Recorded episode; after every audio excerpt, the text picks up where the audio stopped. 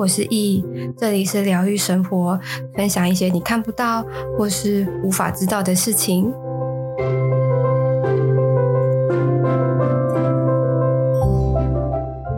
嗨，各位，今天呢，我们要来聊聊双生火焰。但双生火焰这四个字啊，其实是香港用语，台湾或者是大家比较能够理解的，都会是灵魂伴侣。但是灵魂伴侣，它不见得一定是你的另一半。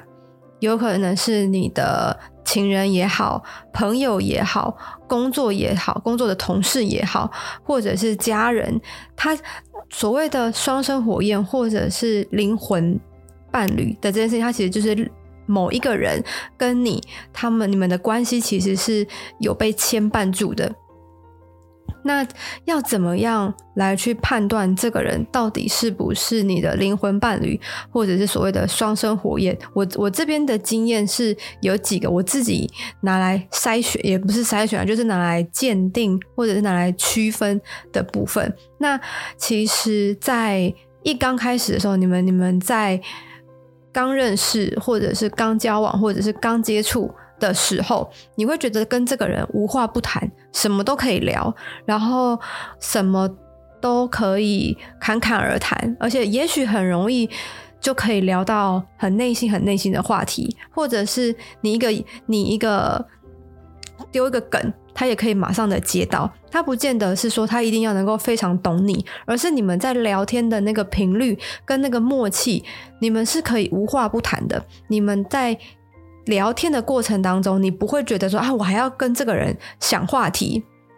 你们可以一直聊，一直聊，一直聊，东聊西聊的这样的一个状态。所以，我这个这个它它对于我而言，它会是一个第一的一个基础。像我不知道你们的状况是这样，我我碰到有些人的时候，其实我会觉得很尴尬，因此我会去启动我的那个社交的技能。去跟他聊天，那聊天的时候，我就会想很多的话题，或者是不管是聊我自己也好，或者是问对方的问题啊，或者是从对方的聊天当中去多加的询问，一定会有这种所谓的聊天技巧，那就是呃，让这整个氛围不要让我感到不舒服。那有时候就会被人家误会为说，哦，我很我很有亲和力，我很好聊，然后我我可能很亲切。但殊不知，我只是觉得这个气氛让我觉得很尴尬，然后跟你聊天，来来缓解我的这个尴尬氛围的不舒服而已。当然，但但是有时候跟有一些人的时候，我就会可以无话不谈，我什么都可以聊，而且就算我聊到偏门，我们话题一直跳，一直跳，一直跳，我们的频率都会是对齐的，都会是一样的，就是我不用特别去开话题，对方也不用跟我跟我去开。他想开的，或者我跟他说，在聊天的时候都不会去刻意。当然我，我我不我不知道对方怎么想啊，但是我自己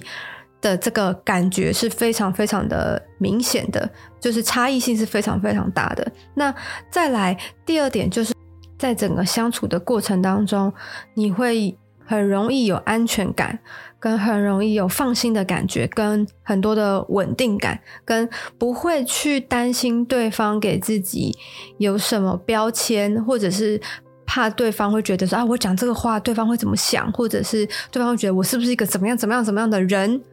就是你可以毫无顾忌的去展露自己最真实的那一面给他看。那我觉得这个也是可能需要一些时间的谈话聊天，那你自己的去用心去感受你自己的感觉，才会有这样的一个结论。那这不管是男女朋友也好，或者是朋友也好，这些都会是呃经验上面的一个累积。那再来第三个就是，假如说他是你的双生火焰或者是灵魂伴侣，其实他会用最适合你的方式或最适合你的角度来去给你最适合你的建议，或者是我觉得最明显的另外一个差别就是，他能够协助你，让你成为更好的自己，更适合的自己。他能够从旁的去协助你，不管是在你开心的时候，然后你跟他分享的时候，你会更开心，然后他也会替你感到开心，这是一个。那再就是说，如果你可能心情心情比较低落啊，或者是比较难过的时候，你也可以跟他分享。那你也知道他能够完完整整的、好好的去接住你、安慰你，或者是抚慰你。那在你困惑的时候，你可以问他，他不见得能够给你最呃最大的，也不也不见得是最大啦，或者是说呃，也许最有效率的解决方式，但是他会用最适合你的角度来切入，然后给你用最适合的方式建议你这样子。那也许这个建议不不代表说这个事情它能够完完整整的被解决，或者是说最快，或者是最有效率，或者是 CP 值最高，但却是最适合你的，或者是他能够在你懒惰的时候督促你，然后你不会觉得感到很烦啊，或者是很认真，或者是他以身作则，他做好他自己的样子，然后让你觉得，哎，我必须要跟上他的脚步，我才能够跟他就是。也不能叫平起平坐啊，但是就是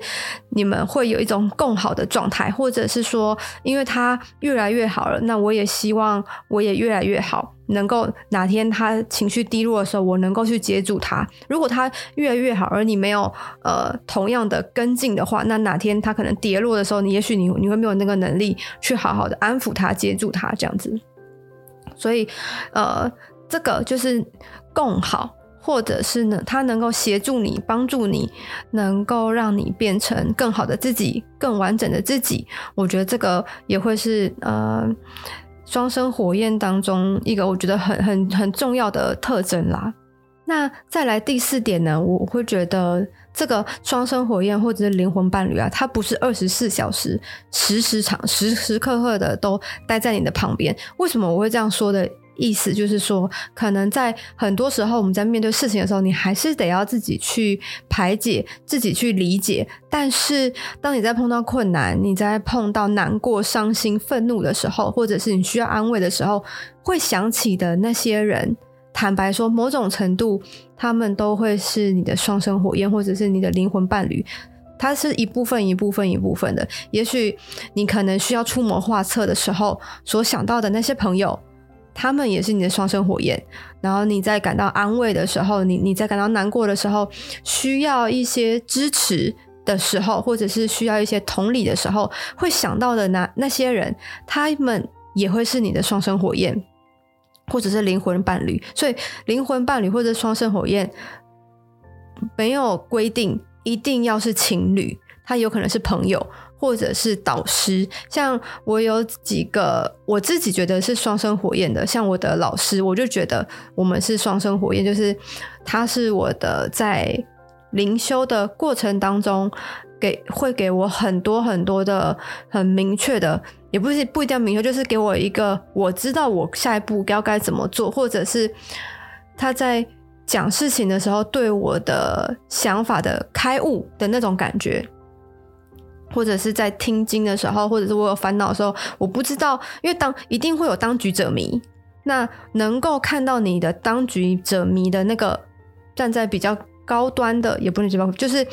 比你有远见的人，他们就可以轻而易举的看到你当下的迷失，那可以告诉你，你也许往什么方向，你就可以走出你的困境。那走出困境这件事情，你就要自己去走。那这个我我就会把它断定为我的。呃，灵魂伴侣或者是双双生火焰的这个部分，对于这一块啊，那我也有一群朋友是，只要我觉得工作很烦躁，或者最近压力很大的时候，跟他们相处在一起，我会非常的安心，非常的放心，也非常的轻松。就算大家都都是在聊自己的生活琐碎，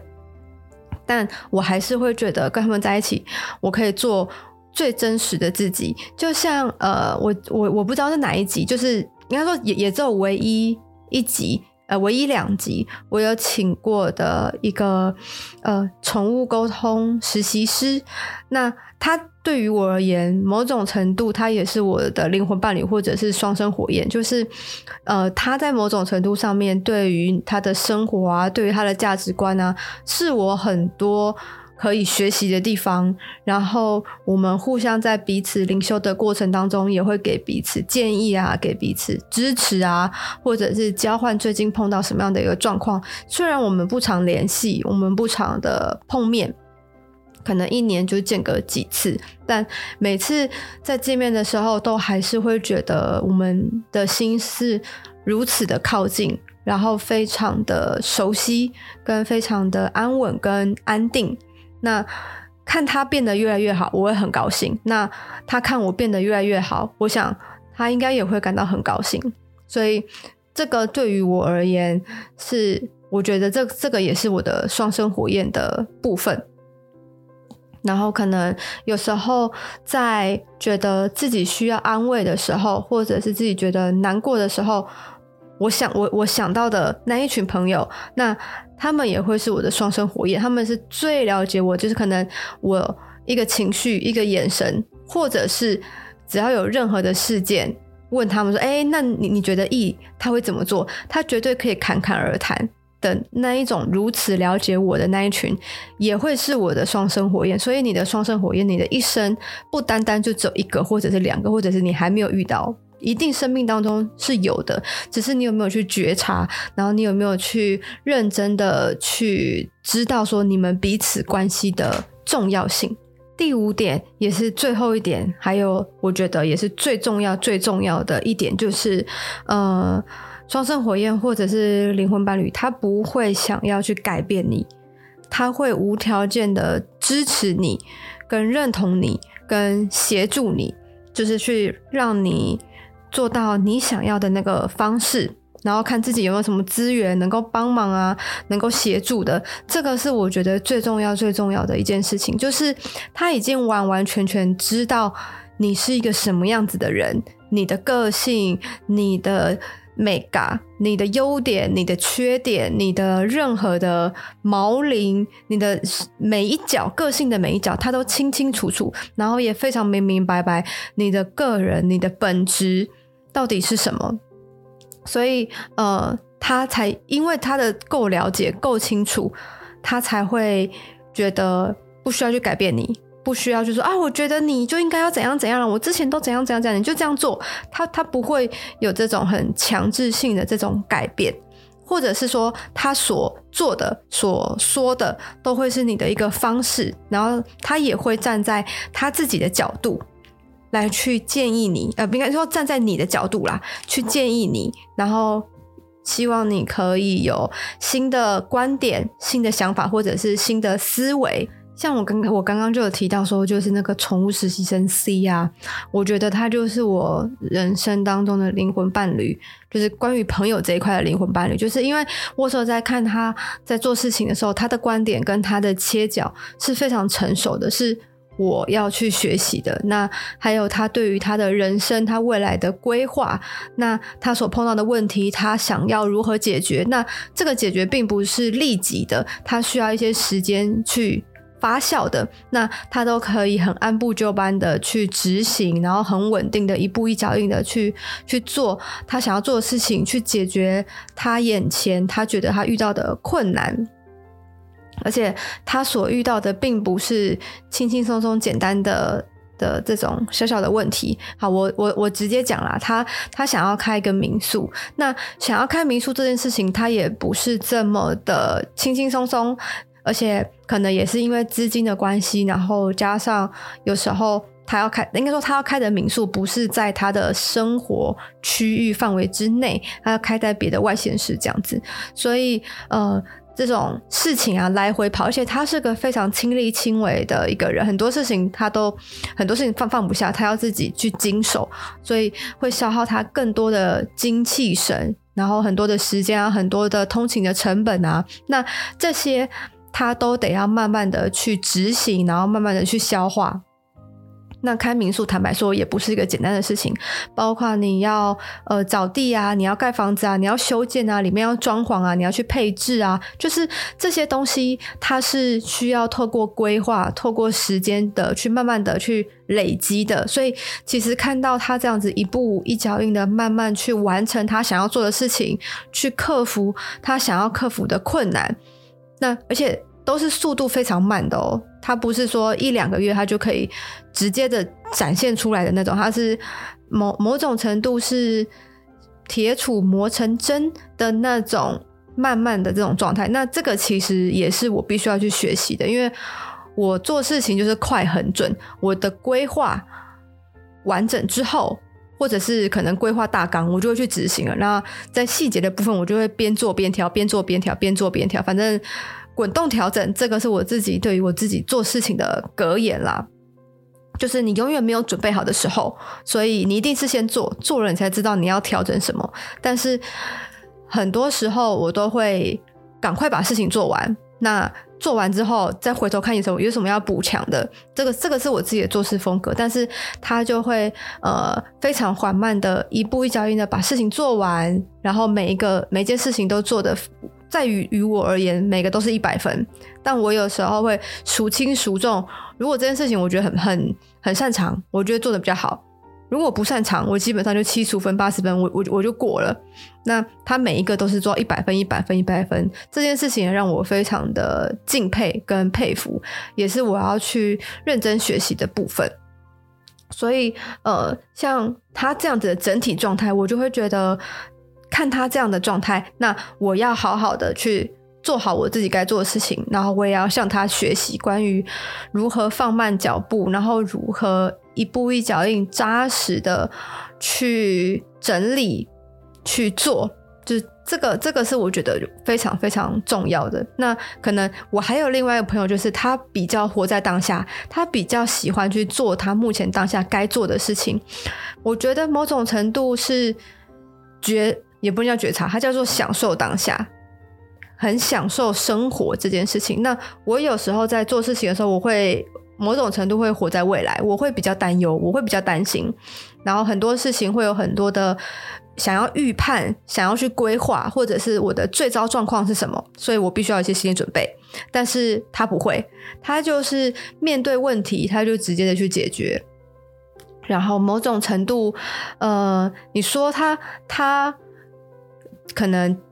没有太没有想太多，也对，或者是不太会去。呃，有未来的规划也对，但是也是因为这样子，他的生活非常的开心，不会有太多的焦虑。因为当你活在未来的时候，你就会有很多的变数，这个变数其实就是焦虑的来源。但相对于而言，他的呃焦虑这个部分就偏少啊。我我打个比方好了，像每个人。我我呃算了，我不，我也不要讲每个人。我自己我自己会有所谓的紧急预备金。那紧急预备金的用意就是，如果哪天急需要一大笔钱的时候，我是可以立即的拿出来的。那每个人的紧急预备金的呃金额不一样，那个就是一个安全感。那像我对于金钱的匮乏就比较多，我就要比较多的紧急预备金，好让我随时能够去挪用。那除了紧急预备金之外，我可能平时挪用的户头，我也都要有一定的数字，我才会感到安心。那那时候听他在聊的时候，他说他的全身上下仅没有没有任何的紧急预备金，然后他的手头就只剩下几千块的这件事情，让我其实就是。感到非常的惊悚，跟吓烂，跟觉得就是会会慌到一个爆炸，会焦虑到不行。但是他完全不会，他就觉得那就是反正船到桥头自然直，那大大不了我就我就是去立即的找个工作，然后盯个一两个月，下个月就领薪水就有钱了的这样的一个感觉，但。我自己需要去调试这件事情，他他觉得他这样子很 OK，但我也我也不是说他这样不 OK，只是对于安全感的这件事情的差异性是如此大的，所以我觉得某种程度我也要去学习他能够对于金钱的这种呃物质感或者是这种安全感，可以就我我不要像我现在这样这么的紧绷啦，就是这个是我想要向他学习的地方。当然也不能像他这样，我可能一个可能才月初，我的手头就只剩下两千块，然后可我还有可能四五只猫要养，我真的这件事情我真的是会吓烂欸，不是这没办法，但